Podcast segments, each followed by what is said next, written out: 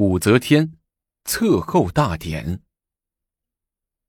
清晨，皇宫内钟鼓齐鸣，乐队奏起了《普天乐》，一时间，铿锵之音响彻蔚蓝的天空中，雄壮的抒情的音乐在殿阁上下响成一片。太极殿前，文武百官身着崭新的朝服，早已按官阶大小站成班次。文官在左，武官在右，等候进入朝堂。监察御史袁公瑜和崔义玄撇着嘴，神气活现的站在龙尾道上层扶栏两侧，睁大两眼监审着百官的动作。谁要动作不规范，袁崔两人就有权当场责令他纠正改过，事后再上表弹劾。一个精干的内侍迈步走到龙尾道，放开手中的皮鞭，抡圆了胳膊，啪啪啪，颈鞭三下响，然后扯着嗓子喊道：“皇上驾到！”李治身着滚龙袍，头戴通天冠，端坐在御辇上，徐徐而来。到了街前，下了辇车，直接从专用的御道走进大明殿。文武百官这才在赞礼官的引导下依次走进大殿。众官朝贺已毕，大司空典礼的主持人兼册寿正使李绩端衣整肃上前行礼，请陛下颁授皇后制书册宝。坐在龙椅上的高宗李治点点头，接着一名内侍宣读制书。制书就是册后的诏书，读完后，又有内侍过来，双手捧过龙案上的金册金宝，走过来交给龙阶下的李绩，李绩又把金册金宝交给身后的两名持节官和持案官。跪谢之后，几个人退出太极殿，会同等在殿外的副使于志宁、内侍礼仪官等人浩浩荡荡的。前往长生殿。长生殿里，武则天早已装扮一新，像待嫁的新娘一样，不时的偷眼往大门口望。李绩等一大群人来到长生殿外，女家主杨老太太此刻身着一品诰命夫人朝服，早已笑眯眯的立在亭阶上。李绩绷着脸。严格按照仪式规则向杨老太通话。某奉旨受皇后备物点册。杨老太太不敢怠慢，跪拜后引一行人进入长生殿。正副使随员和主人依次站定以后，持案官恭敬地将册宝奉授正副使，正使李记又将册宝授给内业者监，内业者监。供奉册宝，在武皇后的阁下站定，跪下，放册宝于面前的册宝案。随后，明丽等宫女、上官等一行人进入阁中，帮助武则天出阁。上宝官引武则天立于中庭，面向北。上宝官从册宝案上的金盒里取出册宝，上福官取出宝兽，然后。按照指定的方位站好，上宝官说：“有制。”武则天在上仪的赞导下再拜受制。上宝官宣读册文，正式册封武则天五妹为皇后。武则天听罢册文后，再拜，郑重的接过册宝，交给身后的司言司宝首长。然后，武皇后在上仪的赞导下升入宝座。坐北面南，第一次以皇后的身份正式的接受内官们的击拜。接着，执事官奏请皇后成鱼，于是武则天在众人的簇拥下降阶呈上凤鱼，侍从护卫凤鱼启程，内执事导从凤鱼出门，凤迎仪仗和大乐队前行，其后便是正副使李绩、于志宁等人。司礼监官拥导皇后鲁布、册宝宫人一体成教，内官内使护卫队伍浩浩荡荡，从正门承天门进入太极宫。文武百官正戴立于大明宫承天门外，东西向立班迎候。等保御队伍进入承天门以后，才退出来，转到外面的外殿堂里歇息，等待着宴会的开始。武则天的鱼阁一直抬到太极殿的亭阶前。这时，皇帝李治出人意料的从大殿里走出来，乐呵呵的伸手来扶武则天。于志宁和赞礼官等人见了这不同寻常的举动，不禁有些脸上失色。唐官礼制中哪有皇上降阶来迎皇后的规定？于志宁拉了拉正史礼记的袖子，悄悄说：“司空大人，这这有点不大好吧？是否去提醒皇上一下？干好自己的本职就行了。”李记说完，快步走上前去，叩首对李治说：“已经受宝册完毕，臣李记。”前来交旨。哈，好，好。李治笑着说，转身又去陪他的新皇后去了。按规制是，武后拿到宝寿后，前来问皇上跪拜谢恩，而后打道回后宫。但到了殿里，武则天却拉着李治的手参观起龙案宝座。作为内宫的嫔妃，一向是无缘来这朝会的太极殿的。这下武则天可以堂而皇之的大饱眼福了。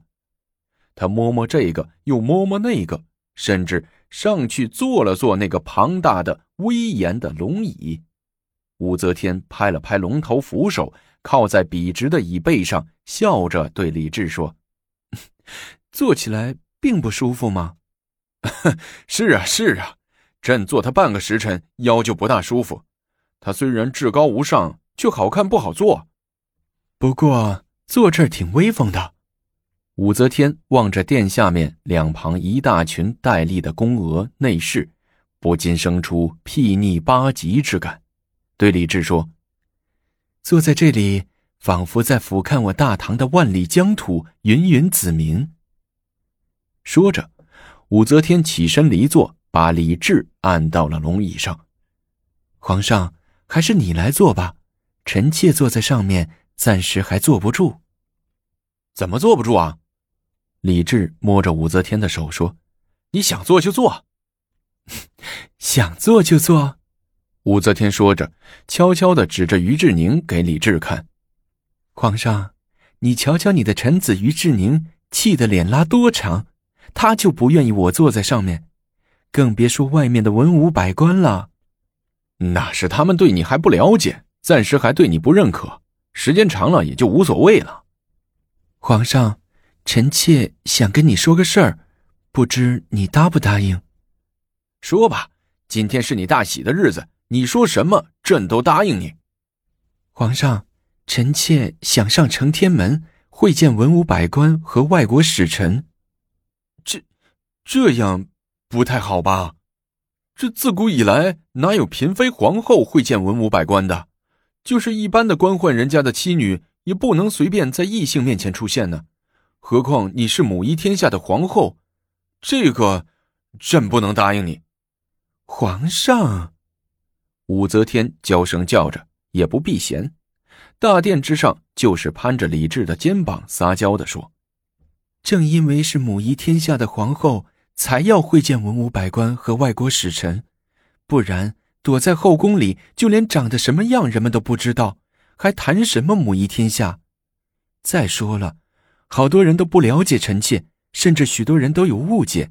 臣妾出去见见他们，也让他们知道我武皇后不是一个青面獠牙的母夜叉。这，李治皱起了眉头。皇上，武则天撅起了红嘴唇。哎好，好。朕给李爱卿、于爱卿说一声。李治走下殿来，到李绩和于志宁的面前，咕哝了一阵说了说武皇后接受朝臣和外面使臣朝拜的重要性。李绩歪着头不吱声，于志宁是极力反对，说什么也不同意。皇上，这确实不行，搞不好让天下人笑话，连臣和李司空都会被人笑话。连个懂礼节的都没有。李治转而问李绩：“哎，李爱卿，你看这事儿怎么办呢？皇后非要会见文武百官和使臣们，朕也拿她没办法。”呃，行，皇上，你先过去吧，臣和于大人商量商量，等会儿再过去通知武皇后。等李治一走，于志宁抓住李绩的胳膊，急切地说：“李大人，你是三朝元老，又是大典的正史主持，怎么随便答应了这事儿啊？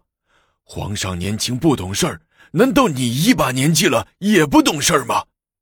于大人。”这先皇的才人都让他封做皇后了，咱还管这事儿干啥呀？他想让他会见群臣，就让他会去。你能说他年龄轻吗？他三十多岁了，什么事儿不懂？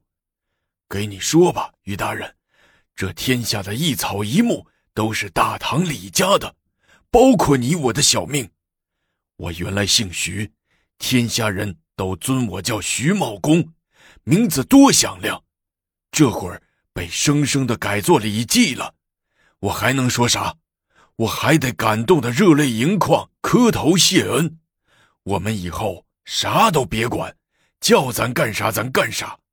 你一腔热血为君王，到头来不过是褚遂良的下场。听了李记这一番感慨，于志宁默默无语，半晌才说。唉，李大人，我去给群臣们下通知吧。你是三朝元老，丢不下这个脸。你还是去通知皇后，让她赶快准备准备。好，那就定他在素衣门的墙楼上接受百官和使臣的朝拜。现在快到午时了，赶快进行，过后还有宴会呢。两人说完，分头忙活去了。当于志宁赶到偏殿，宣布新皇后将在素衣门的城楼上接受百官和外国使节朝拜的消息时，文武百官无不惊愕万分，不知究竟这唱的是哪出戏。长孙无忌脸阴沉的像要下雨，把于志宁叫到一边问：“于大人，这馊主意是谁出的？有没有搞错？”太尉，这话还用问吗？当然是新皇后自个儿要求的，别人谁还敢想出这个主意？太尉，那边都安排好了，他想见就让他见吧。我看你也别再费心组建了，胳膊还能扭过大腿吗？枉招惹灾祸。他正在兴头上，服了他的意，惹他生气了。说不定连咱的性命也给收了去。长孙无忌无可奈何的摇了摇头，连连说道：“唉，智奴啊，智奴！太尉，你说谁是智奴？我没说谁。”长孙无忌揉了揉眼睛，伤感的说：“志宁啊，我们这些做臣子的。”如今才是难上加难呐！完颜强谏吧，人家不听，反而违抗圣意，自招祸端；袖手不问吧，又有悖先皇顾命，也非臣子所为。太尉，如今不是伤感的时候，替圣人办事要紧。你率文武百官在素衣门下等候，我去旁殿。通知外邦使臣去。我看你还是叫礼部的人去吧。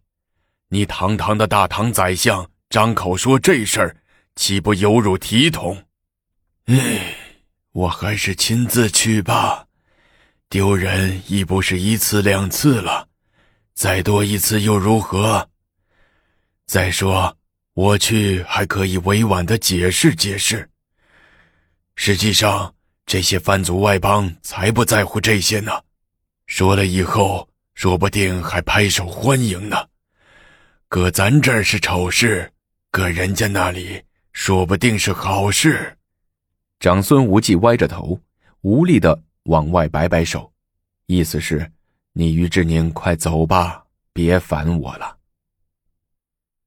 素衣门的前面早已人头簇动，赞礼官好不容易把文武百官的位次排好，外国使臣又涌来了。素衣门的城楼上已有了动静，两边的垛口上彩旗猎猎，所有的垛口均用黄绸铺上，装饰的富贵华美。靠右边的地方站着两排乐队，此刻正奏着曲。城楼下的人们翘首以待，等了老长时间，正等得心焦饭急。只听得皇宫四下里钟声齐鸣，随之乐队队员一齐拉开了架子，变换了姿势，奏起了大乐。一时间，沉雄浑厚的音乐在周围响起一片。给人一种神圣的、想崇拜的人即将降临的感觉。高宗为武则天办了一场盛大至极的封后典礼，群臣算是看出来了，李治是被拿捏住了，事已至此，也只能顺从了。我们下集精彩继续。